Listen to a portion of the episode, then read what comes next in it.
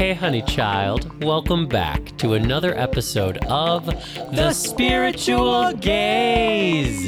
I'm one of your hosts, Brandon, And I'm the other host, Angel. and this is our twice monthly podcast dedicated to exploring the wide reaches of spirituality without pretending that it all makes sense. The one day we might just pretend. Really? See if you all can tell the difference. That would be a fun day.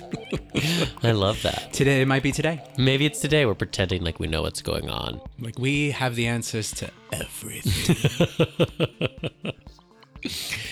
Uh, should we introduce ourselves real yes, fast? please introduce yourself first. Well, I'm Brandon Alter. I am a tarot reader. I am a healer. Uh, I'm also a writer and an actor and a teacher. Mm, so many things. So many hats. And uh, what about Brandonna Summer? What about Brandonna You didn't Summer? mention her. I mean, she falls under the category of actor. Oh, okay, that's true. Yeah. She's on vacation. Oh shit, y'all. She's like living it up in the south of France. I wish I were her right now. Uh, and if this is uh, your first time listening, Brandonna Summer is Uh, she is the empress of self empowerment. She's an alter ego that has adopted me and sometimes likes to be out in the world through me. and a gorgeous follow on Insta. She's gorgeous, everybody, and she's just getting younger and more gorgeous by the day. and you, honey? I'm Angel Lopez. I am a writer and a film producer and executive and an astrologer. And you're queer as fuck. And I'm queer as fuck, everyone. Nobody's queer than you. Well, Maybe Noche, who's right now trying to dig a hole in a cushion. No, that's not queer. That's just foolish. he don't know better. I don't know. He seems pretty comfortable now. Actually, yeah, now he made it perfect for himself. he did. Noche is our little pup.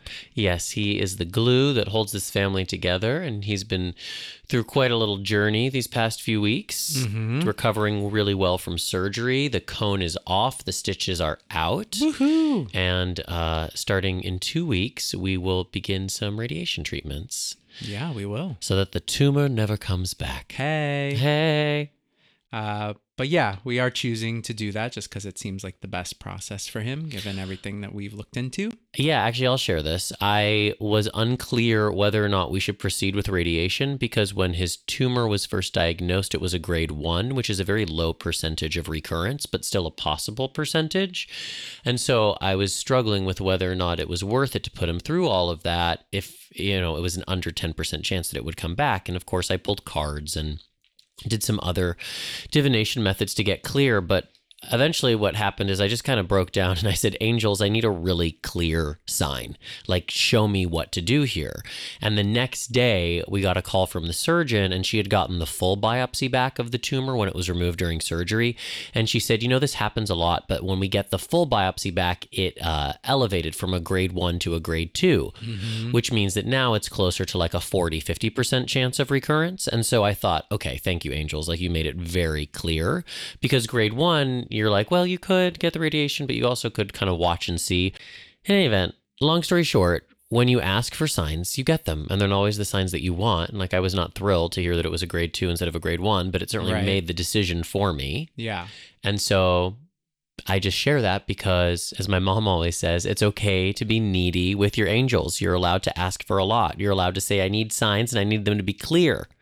All right. Well, we need to get through this because I have a letter to write. You have a letter to write. Yeah, to my angels. Got Lots of things to discuss. Yeah, girl. Write that letter to your angels. It's like Santa.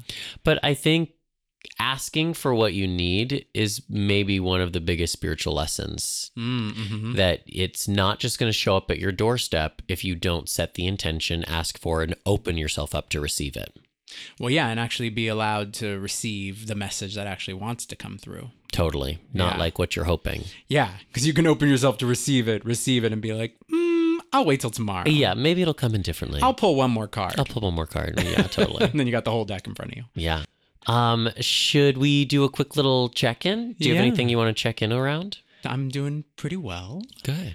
I uh, had a really amazing acupuncture treatment yesterday Mm. that felt incredibly like shifting in its impact. It was one of those things where I went into it, you know, into the treatment sort of feeling a little discombobulated and couldn't really express what I was feeling. Um, and my acupuncturist, who I adore, was sort of like, well, the pulse never lies, so let's just take it. And it was interesting because the one thing I was able to sort of articulate was that I was feeling kind of angry. I was like, I just feel kind of angry at things. So he took the pulse and he was like, This is not an angry pulse. This is a pulse of anxiety. Hmm. And he was like, And really, it's, you know, sort of like a heart centered pulse. Uh, so the diagnosis was that I had sort of masked and covered my heart with anxiety to the point where it was just kind of like lashing out in its expression. So there's a sadness, there's an anger, but it wasn't that I was necessarily just one of those things. It was really anxiety sort of stepping out. And obviously, I've spoken before on here about my sort of ups and downs with anxiety throughout my life, and certainly in a really good place with it now for the most part. Uh, but it was interesting to sort of understand that, oh, okay, this is just like, you know, me not necessarily just feeling angry at the world or angry at like, you know, certain things going on in my life, but really sort of just my anxiety around the desire to control all the things that I don't feel like I can. So it kind of pushed me to sort of step back and sort of remember that I have to relinquish control. And, you know, a lot of what I've been thinking about for myself lately is just remember to get into the flow of spirit. You know, like I'll still get caught up in the day to day business to the point where I'm so immersed in it that it's hard for me to stand back and really see, okay, well, what is spirit just trying to communicate to me? So it was a really strong reminder to do that. And then it was interesting because during the course of the treatment, I was really sort of just monitoring to myself, you know, release, like just release. And I had this crazy like shock of like energy up through my body that sort of landed into like one point that I had in my shoulder blade and it started throbbing. So afterwards I asked and he said, Oh, well, that point is essentially connected to the gateway to your heart. So in a way, whatever he's like, whatever was going on, it was almost like energy was banging on the door that was sort of guarding your heart, being like, let me in. Hmm. And I felt like that was so like, you know, such a metaphor for everything that I was sort of feeling and going through that there was some sort of like push through. And my response to him was like, well, they opened the door. like my, I think my heart opened the door. So uh, all that to say, I'm feeling a much, you know, much more in my emotional self, which I don't know if I realized that I hadn't been in in a while. So, but then I think back actually to, you know, earlier in the week where you said something to me. We were sort of playing around and and you said, you know, wow, look, you're actually seem so happy right now. It's nice to see you like so joyful. And I think that that was in a way like my heart saying like, you know, hey, see, this is where you want to be. So stop building the walls up and and retreating behind them. Hmm. And so you create the anxiety because you feel as though you can't control the externals, but you can control the anxiety. Yeah, because the anxiety is like a safe space. Yeah. It's what I've known. You're comfortable in the discomfort of it. Yeah. And Yeah. honestly, doing so much more deep diving into Chiron, which we'll be talking about today, oh, was, Stay tuned. was really such a doorway into my anxiety. Yeah. So I've been really grateful for that. Angel has been steeping himself in Chiron tea, y'all, just to prepare for this podcast. So we're very excited to move into that. yeah. Uh, but uh, so that was my long monologue. But how are you? beautiful. I'm good. Yeah. I simultaneously love and loathe Pisces season. It's very easy to fall into the low vibe of Pisces season, and it takes some work to climb to the high vibe of it.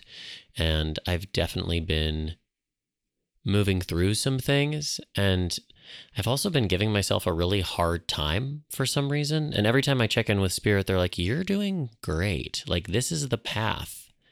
And I guess it's just because I'm being shepherded somewhere I've never been before. And because I've never been there before, I don't know what it looks like. I don't know what it feels like. And so it's hard for me to relinquish my control. Mm-hmm. It's a new path, it's a new way of being and doing.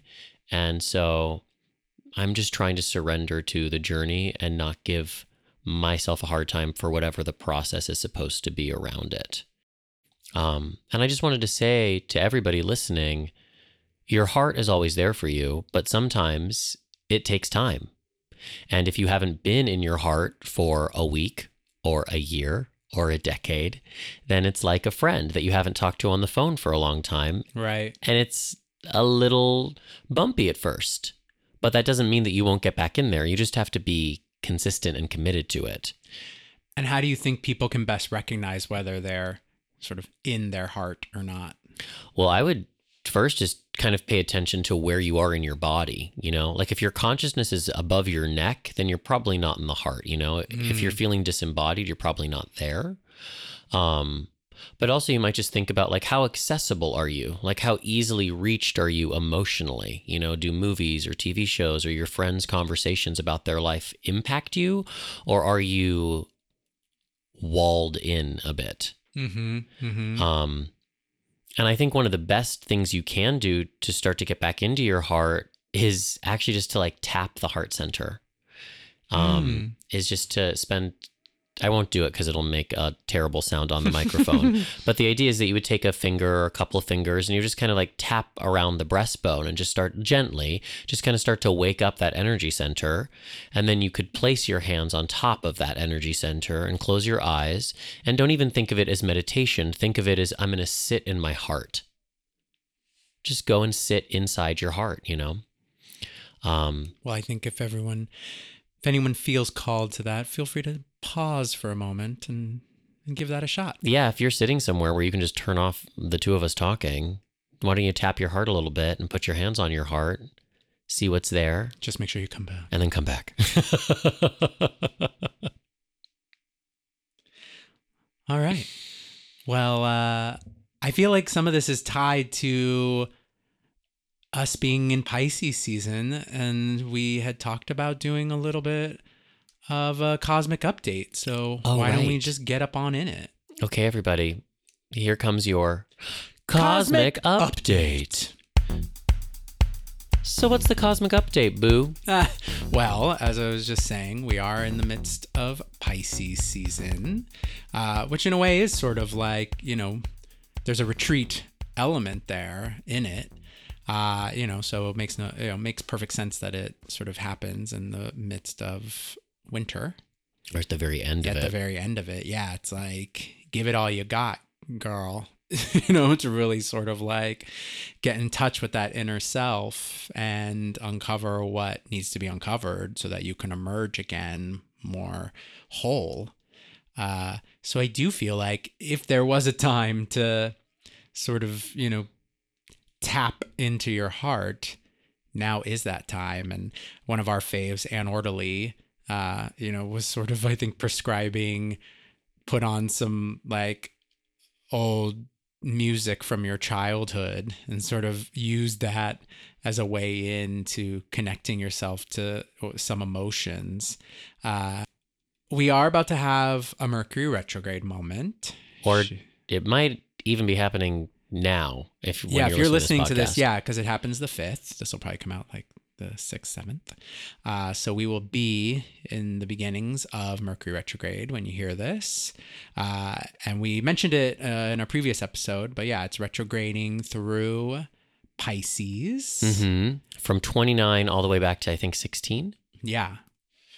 So, you know, we always say it's renewal, reassessment, reevaluate time. So, yeah, or rewrite. rewrite. It's a great time to like go back to some old projects and see if they're viable, see them from your new perspective. Mhm. And also to like do that with some of your relationships. Do you renew? Do you restore the relationship or do you release it? yeah, it's helpful to find out, you know, what house you have Pisces and sort of see, you know, where it might want to emphasize uh, for you and if it's making the other aspects to other planets and such. Um, it is just a good time, yeah, to take a look back. And if you think about Piscean elements too. I mean, you know, sort of on the surface, you know, Pisces can sort of create confusion for people. So I would hope the retrograde will help us sort of see some things a little more clearly because it is a slowdown. So maybe see through some of the confusion that might Yeah. be there. But ultimately, it's a time to just sort of connect your mentality to spirit, you know? And so some of what I was talking about for myself of like just releasing and sort of giving over to the flow, you know, that's been so much of my like morning meditation is like, all right, now just show me where you want me to go Mm, you know and so i'm sort of doubling down on that i think through this retrograde that's great. i mean mars is in taurus Sludging along. so you know that means like i want to be busy i want to get stuff done but if you're coming from a place of like confusion to do it or a place of just like disconnection um then the steps that you're taking are potentially just like leading you off a cliff Yeah.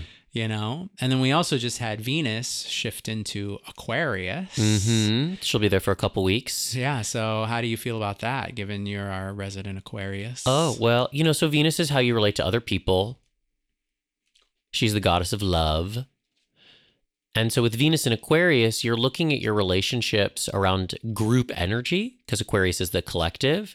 And I think you're also seeing with Venus in Aquarius how your relationships and how you partner are part and parcel of your unique contribution to the world. And I think it's very easy for people to think like, okay, well, my soul's purpose has to be tied up in this job. And the fact is, is your soul's purpose is something you're always living. And more often than not, we're living them through our relationships. Yeah, yeah. Well, I was thinking, yeah, a lot of like Venus Aquarius is sort of like, well, what is my place in the world? And look around you. Yeah. You know, who's who's there? I guess, you know, you sort of always hear that like, you know, you are the f- the five people You spend the most time with. Yeah, that whole old adage, but you know, I think there's something to, you know, that when Venus is in Aquarius, you know, like are these, you know, are the people you're keeping company with in alignment with how you want to sort of like reach the world? Mm. And also, like, noticing what people are coming to you for. Like, do people Mm, come to you for advice? Do they come to you for the party? Do they come to you for who knows what? Yeah, drugs, a shoulder to cry on, a slap across the face of cold hard reality. You know, like what do people come to you for? Right. And once you can distill that for yourself, once you can, which is very Aquarius, be 20,000 feet above sea, looking at the patterns, you can go, okay, well, do I like being the person that people come to for the party? And if you do, great. Keep going. Yeah. But if you're like, maybe I want people to come to me for compassion, maybe I want people to come to me for wisdom and less party, you know, then start to shift into that.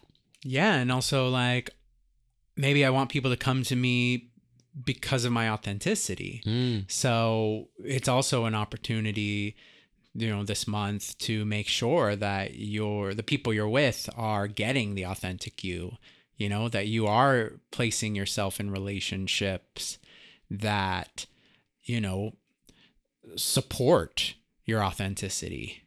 And lean into your vulnerability. Lean in, honey. And speaking of vulnerability, I think that's a great place to transition into our deep dive. So we're talking about Chiron. Oh my God, here we are. Chiron is a comet. Um, some call it a dwarf planet, but it is. Some call it an asteroid. some call it an asteroid. Some call it a damn seamstress. no one calls Chiron a seamstress. honey. Sorry, I can't stop using that every time. Do you know that we have a gazer that changed their Instagram name to Dreamstress, by the way? Yes. Hey, Dreamstress. Yes. Calling you out. So thank you, Taylor. We appreciate you. Yeah, get it out there. Yes. so Chiron is an unusual planet, comet, asteroid, whatever. Seamstress, a seamstress, dreamstress. dreamstress. Because what she does is she orbits both Uranus and Saturn. And sometimes she's moving towards Uranus and sometimes she's moving towards Saturn. It's a very interesting orbit. And it's quite unusual. It was discovered in the 70s, Right. Yeah, And 77. 77. The year of my birth. Oh, I didn't realize that. That's cool. Mm-hmm. And Chiron, uh, the name itself uh, comes from Greek mythology. And Chiron was a centaur. He was Right. half human, half horse. And he embodies the archetype of the wounded healer. And so when we speak to Chiron in a person's chart, we're really talking about their vulnerability. We're talking about the place where they are most deeply wounded, but also through the wound, the place where they can pick up the most of their personal power. So I thought I might just talk a little bit about the mythology of it all, just really briefly. Yeah, yeah. So Chiron was the mentor of uh, Asclepius, and Asclepius is the Greek god of medicine. And so uh, Chiron mentored him in terms of all of these different healing forms because Chiron became an expert on healing through his own wounding. He was with Hercules on one of those great adventures that happen when you're with Hercules.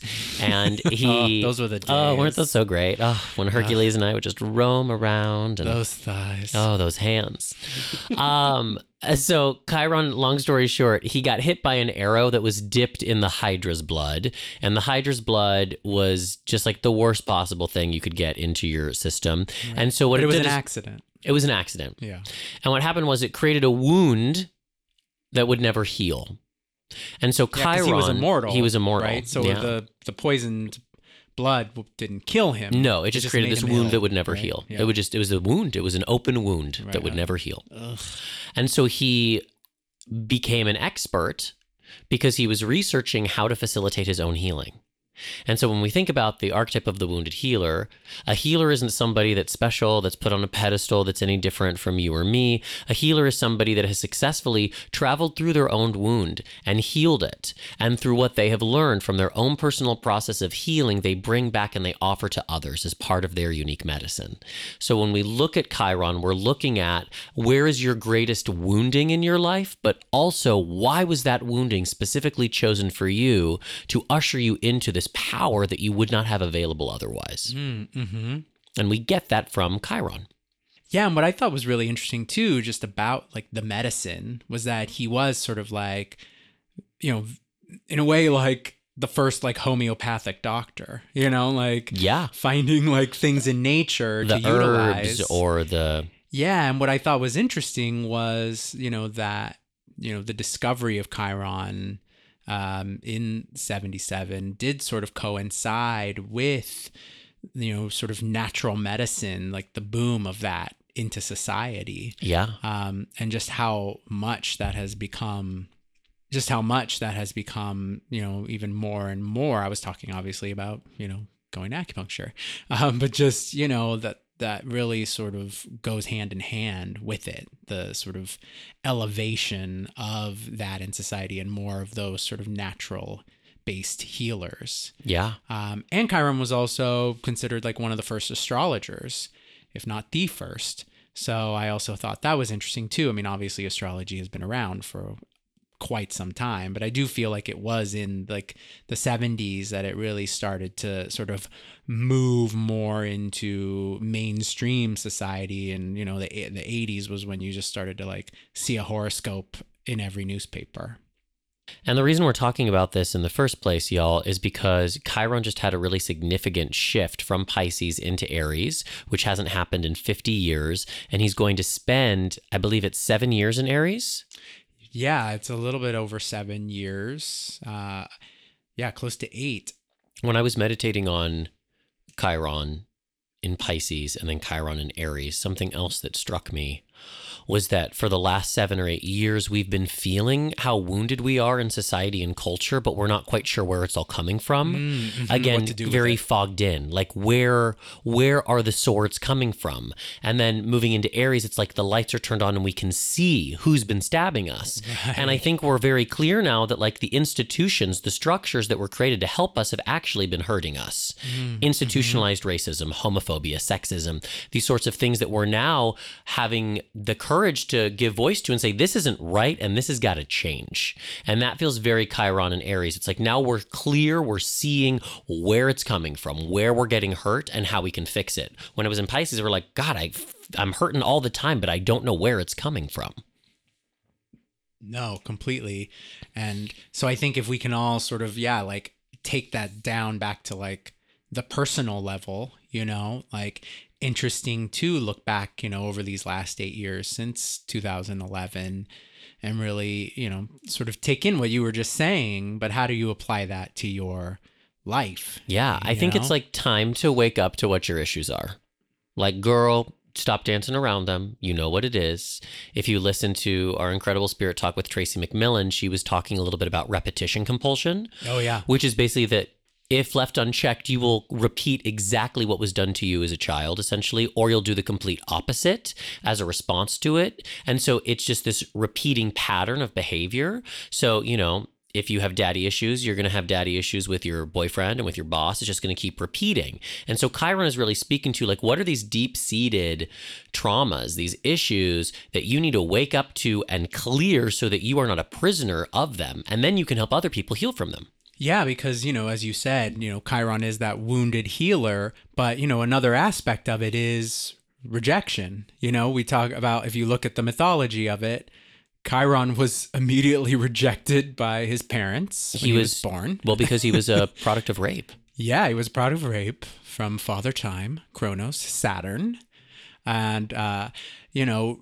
they he rejected him, and his mother like completely rejected him because he was half horse, half man. Yeah, so he was like sort of an atrocity.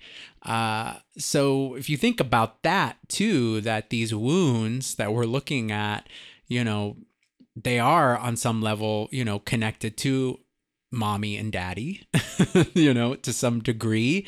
And, you know, how did we experience rejection? You know, particularly, you know, there's a, a level of that I think that's interesting to pay attention to but also sort of the other component too that I think is interesting is you know and for me in thinking about Chiron further because there is then the later in life piece to the mythology which you already covered uh you know the the wound and that he was constantly trying to heal and helping others. And then he ultimately sort of made like a sacrifice in a way because he traded himself for Prometheus to Zeus.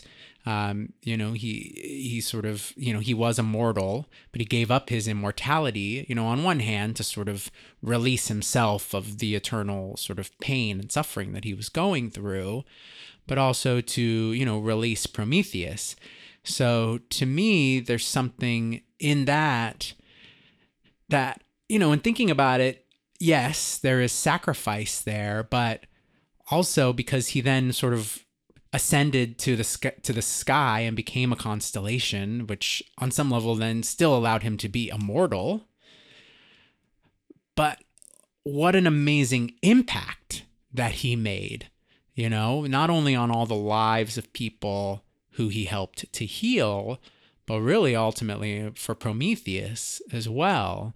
So to me, And Prometheus is who brought us fire. yes, So his Which- so Chiron's sacrifice was for mankind in a way. Exactly. So if you think about that too, your Chiron placement, yes, is the wounded healer component.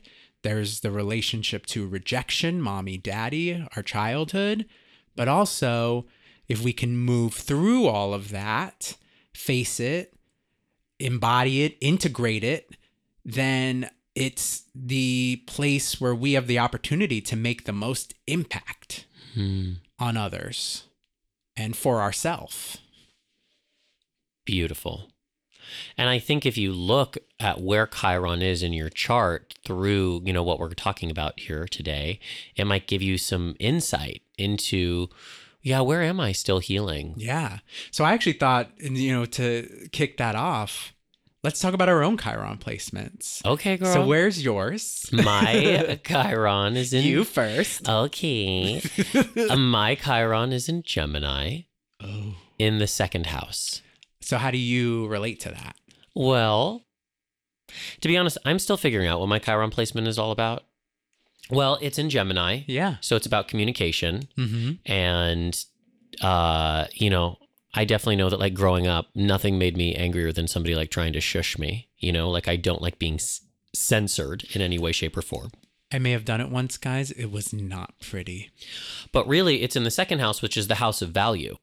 Yeah, I was gonna say. I mean, you could kind of distill it down to like, I'm not valued for what I have to say. Yeah, totally. Like that being the wound, you know, the, the wounded belief Yeah, that you sure. have to heal.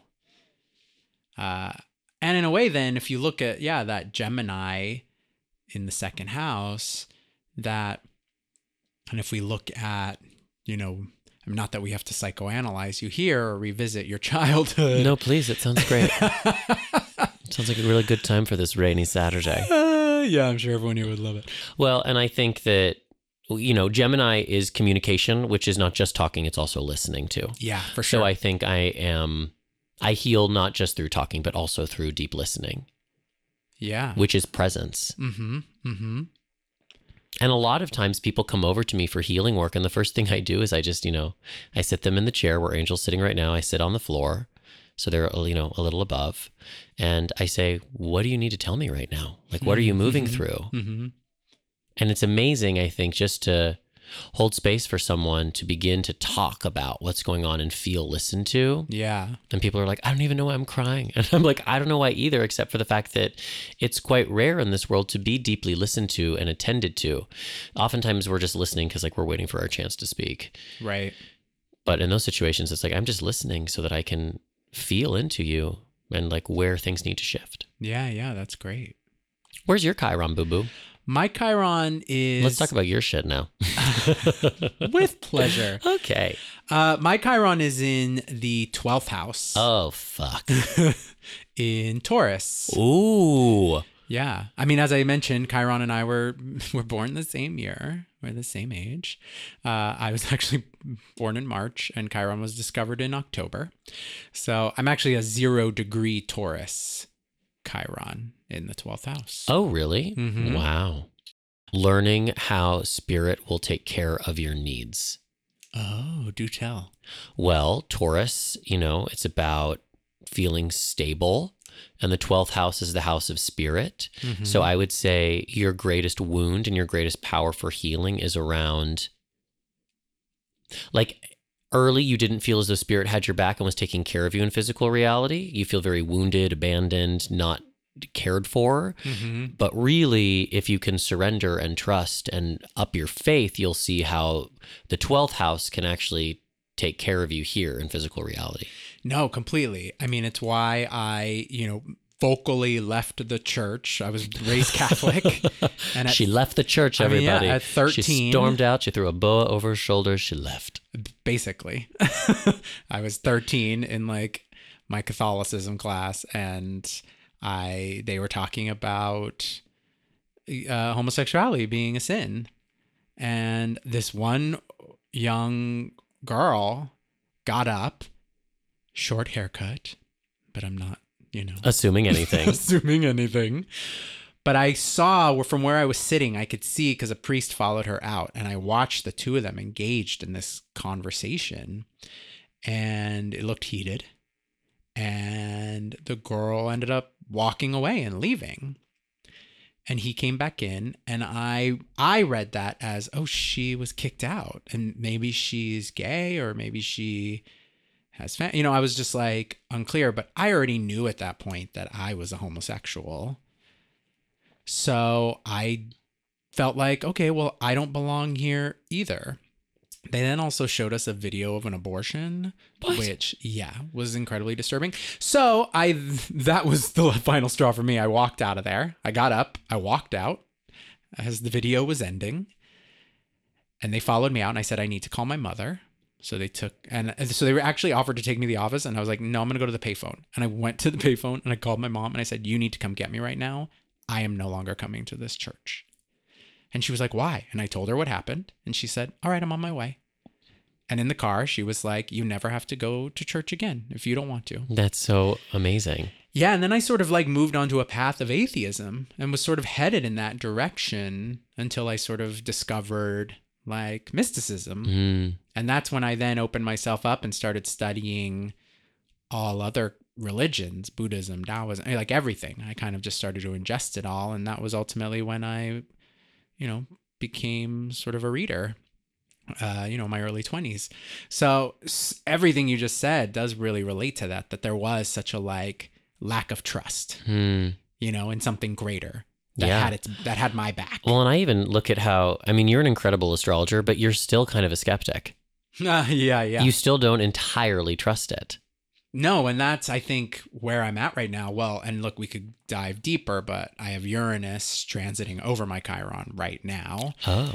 and moving toward my Uranus opposition, which is a whole other thing. But it's funny because there is a sort of a one of the best known Chiron books is written by this woman. Barbara Hand Clow. she is. I I don't. I, I know she is a wild woman. She's a hoot. I'm reading a book that she channeled from different alien beings who lived in the Pleiades. Yes, bitch. Yeah. It's called the Pleiadian Agenda, which is Oh. not unlike the gay agenda. She has. Perhaps she has a summer home there. Yes, in the like- Pleiades. It's her fire, fire island. yeah, totally. I spend the summers in the Pleiades. The Pleiades are a constellation, the, Yeah. the seven sisters of the Pleiades. Mhm, those those queens. Anyway, yeah, there's this book. Yeah, so there's this book, and I really was sort of rereading it uh, leading up to this, and you know something she does talk about that's just for me personally is that because you know. Sa- you know, like you had said, you know, Chiron sort of, you know, moves between Saturn and Uranus. That uh, ultimately Chiron is like a bridge, you know, as she refers to it, the rainbow bridge, you know, that connects the inner planets and the outer planets, you know. So, you know, Chiron is our sort of entry point into the lessons of Uranus, Neptune, Pluto. So, you, which are sort of those more like soul level planets. Um, and if you even think about, you know, the you know Saturn being sort of you know the teacher, you know, the taskmaster, fears, limitations, grow, you know, where we need to like grow up, coupled with Uranus, which is authenticity, eccentricity, electricity, you know, that that Chiron is there to be like, you know, well, let's wed the two, you know? How are you going to grow up into your authenticity so that you can fully heal the wounds of the past, you know, and express as your true self. So it has very like personal relevance for me just because Uranus and Chiron, you know, they are siblings in a way, you know, that uh, that there is just that like strong connection going on. Um, so I do feel like compelled to step even, you know, harder into like my astrologer space, you know, my healer space. Totally. And you know what else I was thinking is while you were talking, instead of listening, I was just thinking. Girl, that ain't in line with your Chiron and Gemini Um, lessons. but she put me on blast, everybody. Um, you know, sometimes moving towards Uranus, sometimes moving towards Saturn, and isn't healing that sometimes we're moving back into the past to kind of reclaim ourselves so that then we can move towards the future. You know, healing happens in both directions.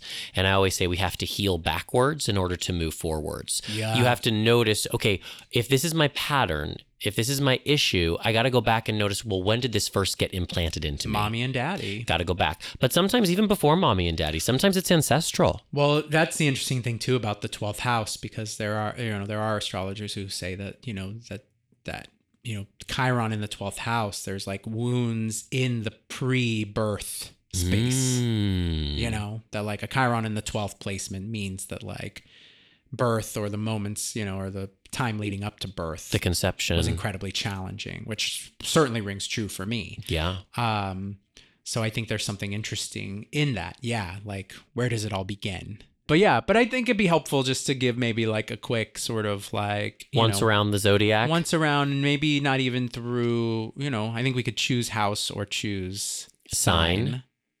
I kind of like the house, All right, let's do houses. so you know, let's do it. If you got Chiron in the first, Wounds around identity. yeah, Wounds around like I am.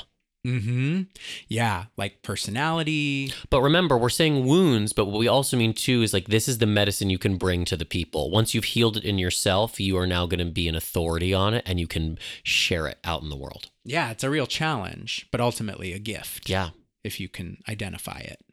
So yeah, if you have a Chiron in the first house placement, you know, yeah, how are you how are you wounded in, you know, seeing yourself, you know, in just your personality? Am I not good enough to, you know, be standing here you know? Mm.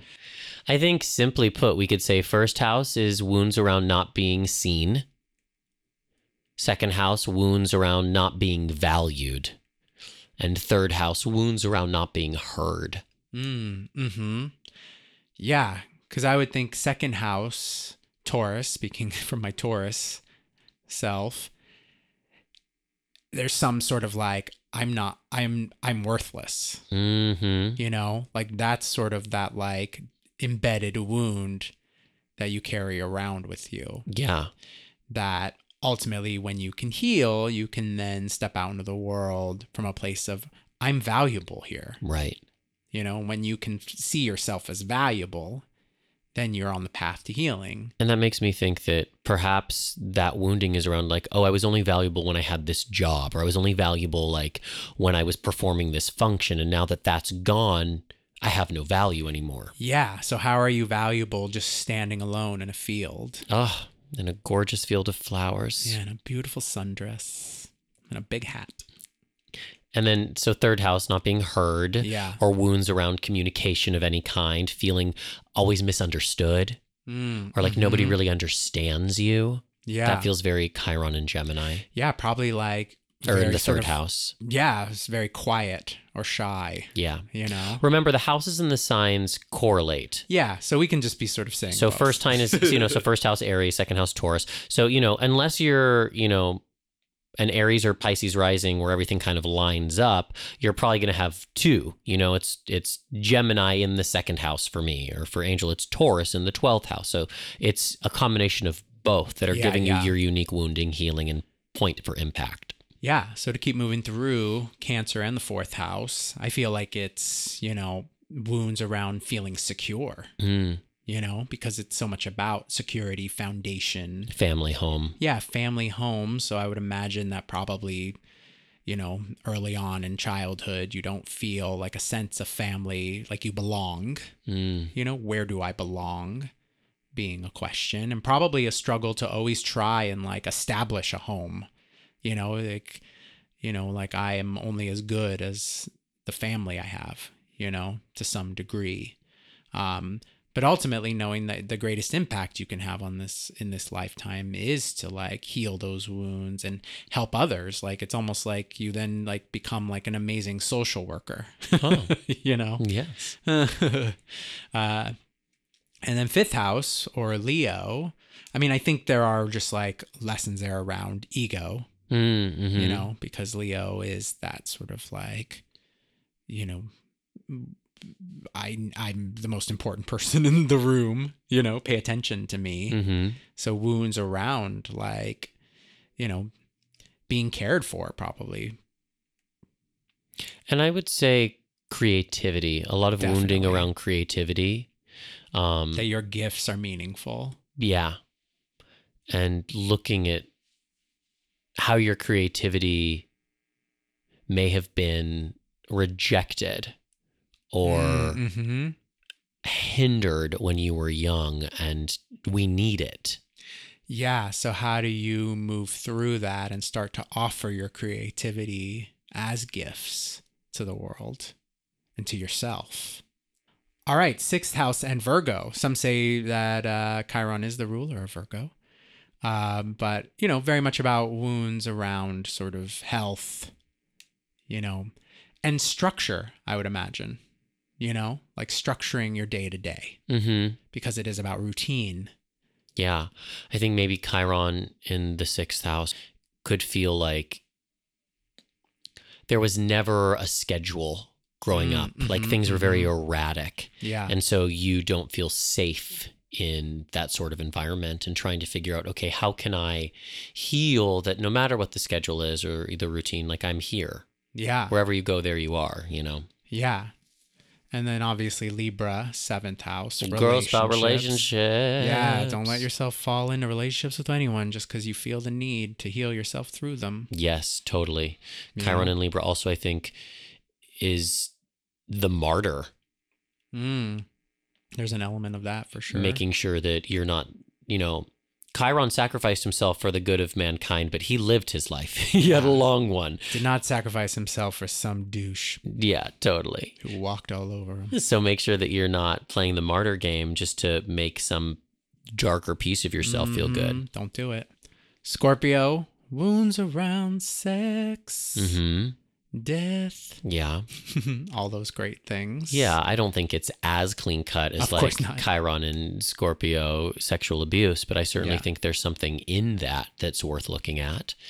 Um, and and perhaps this is a moment for you to think about just your sexuality and the way you express yourself sexually. If you do have Chiron and Scorpio or eighth house placement, and just think, oh, is there wounding there? Yeah. Is this a pure expression of my love and passion, or is there something more twisted that needs to be unraveled? Mm, interesting. Yeah. And then you got Sag in the ninth house. So this to me feels like wounds around feeling stupid, I was going to say the same thing. wounds around like not being smart enough. Yeah. Um, and also I feel like Chiron ninth house or Sagittarius is like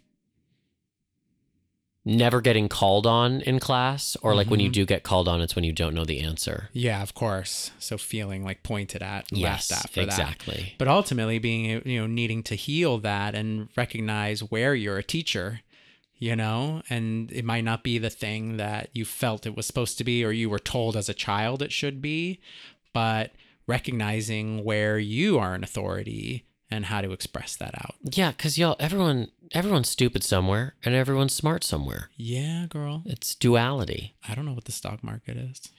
You do know what the stock market is. You just don't know how to play it. I it. don't understand it. What's a Dow? Uh, 10th house Capricorn. Power, eh? Yeah, power, status, uh, daddy issues. Oh, Um, you know, great Demi Lovato song. daddy issues. Yes. Yeah, that's a good Demi Lovato song. but no, completely. I agree with you. Healing through that. yeah, I think Chiron in, in the 10th house or in Capricorn is making sure that you're not viewing yourself through the lens of society, but through your own eyes. Yeah. One that you ultimately like heal any sort of mentality around, like, I can't be a boss bitch. Yeah. Also, authority. So, like maybe Yeah. wounded by authority, growing up, can't trust authority, and learning how to be an authority. Yeah, yeah, yeah. And then Aquarius, 11th house. My first hit is like not feeling like you belong to humanity. Well, not feeling, you know, I think that starts on even just the gr- smaller group level, you know? Like always feeling like an outsider. Yeah, never feeling like you fit in. Right. you know so learning to sort of recognize your tribe and learning how to fit in that you might not fit into the group that growing up felt like the cool group you Hmm. know?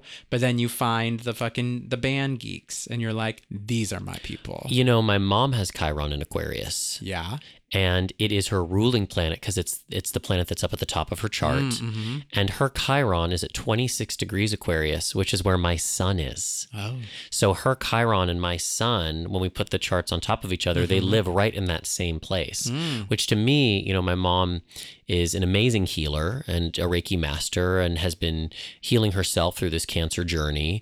And our partnership, she teaches me how to be a healer. I mirror back to her how she's taught me to be a healer, which reminds her how to be a healer. And it's a very interesting placement. But I think my mom would agree and say that a lot of her life she has felt like an outsider, like she didn't fit into her own family, to the world around her, because she is this unique individual and she was very ahead of her time. yeah but your mom has sort of like i think now identified like a sort of little tribe of people who sort of really fit in who she with who she is and that is when she's probably her most free Yeah. So very interesting. Yeah. And then, of course, 12th house Pisces. I already sort of talked about the 12th house Yeah. quite a bit. Wounds around what you can't see, wounds around spirit, wounds around the unknown. Yeah. But we're healing them, everybody. and to me, yeah, and to me, I wonder, like, Angel, would you resonate? Like, were you very psychic as a child? Like, were you scared by your own abilities growing up a bit? yeah, I think so. And I, think mean, that might be a really commonality. I think that might be really common for people with Chiron in the 12th house or Chiron in Pisces is being so afraid of your gifts because early on there was nobody to help you work with them and and they were quite profound so you kind of shut it away I also just wanted to like be alone in my room a lot. listening to Madonna Ugh. touching yourself Not at the same time. oh okay but uh, yeah, definitely was like very much a loner, you know? And I've had to like push myself out of that. So I have a question for you about Chiron. All right, bring it. Can you talk a little bit about what a Chiron return would feel like? A return meaning that it, it returns to the place where it originally was in your chart. Yeah, which happens like right around the 50th Birthday. birthday. Yeah. Yeah, well, what I think is interesting is Which is also when people have like a midlife crisis. well, speaking from experience, it starts a little earlier than that. Uh, I mean, honestly, and if you read Barbara Hand Clow's book about uh, Chiron, she does actually sort of talk about because it's Saturn and Uranus connected to it all, that the Saturn return is really the first moment of like the Chiron experience, you know, that you are sort of on some level like initiated into the Chiron process at that point because you're facing some sort of fear around personal growth, you know, in that space. And then she says that the next one happens at the Uranus opposition, which happens sort of in between 40 and 44, which I'm smacked down. I'm actually not there yet. Um, it'll happen closer to when I'm 44.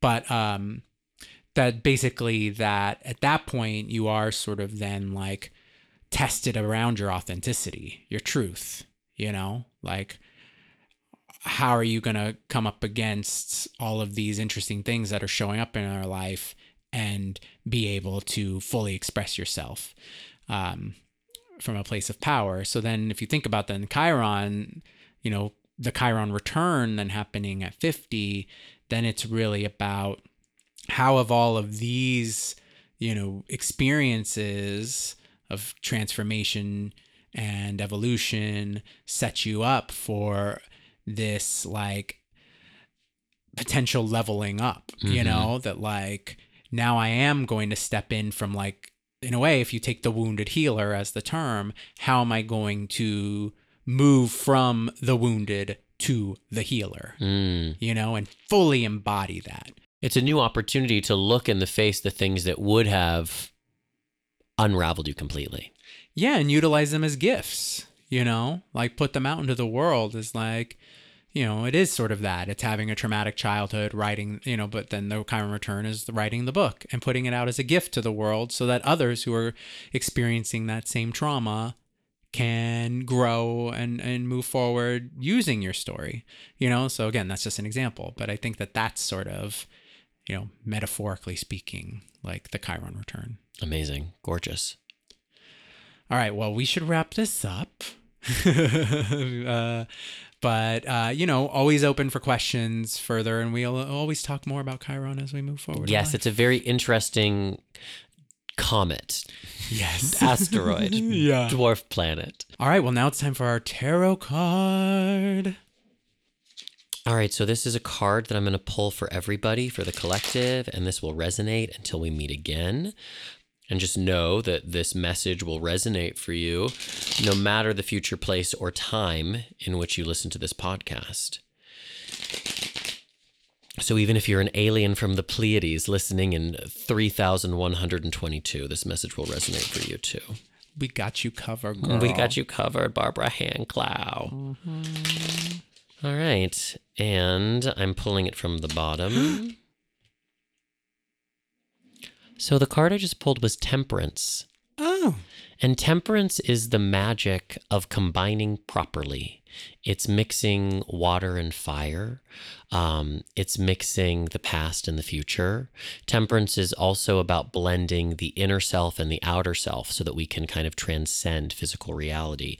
It is a major arcana card and it's about the magic of your unique combination. And we can think about, you know, the combination of your wound plus your ability to heal it is the temperance to give to everybody else. You know, temperance really means like balance or moderation. And so I would say, as the message for these next couple of weeks, just notice where you can be combining your unique skills, your unique points of view in a way that only you could do that brings about this magic, this transformation, this medicine. And I'll leave you with this, which is that temperance comes after the death card. So we can think about it like this. Once we have fully surrendered, once we have killed off, you know, the ego, the false self, that's when we're really able to encounter the true nature of who we are. And temperance is bringing that. forwards. And so cool on some level if you think about like the shift from Pisces to Aries, and we are in that Pisces, which is sort of like a time where you can kind of like release some Yeah. of the ego, Totally. you know, yeah, to yeah, then yeah. like move into the next beginning of self. So cool timing. Love that.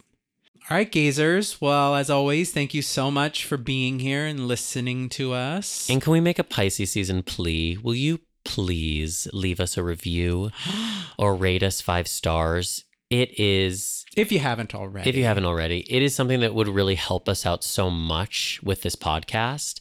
And so, if this is a value to you in any way, if you would just take 30 seconds and do that for us, we would be thrilled. Yeah. And if you have a few minutes, feel free to, you know, tweet about us, post us, share us out into your social media spheres, or, you know, go old school and just tell a friend over a nice meal.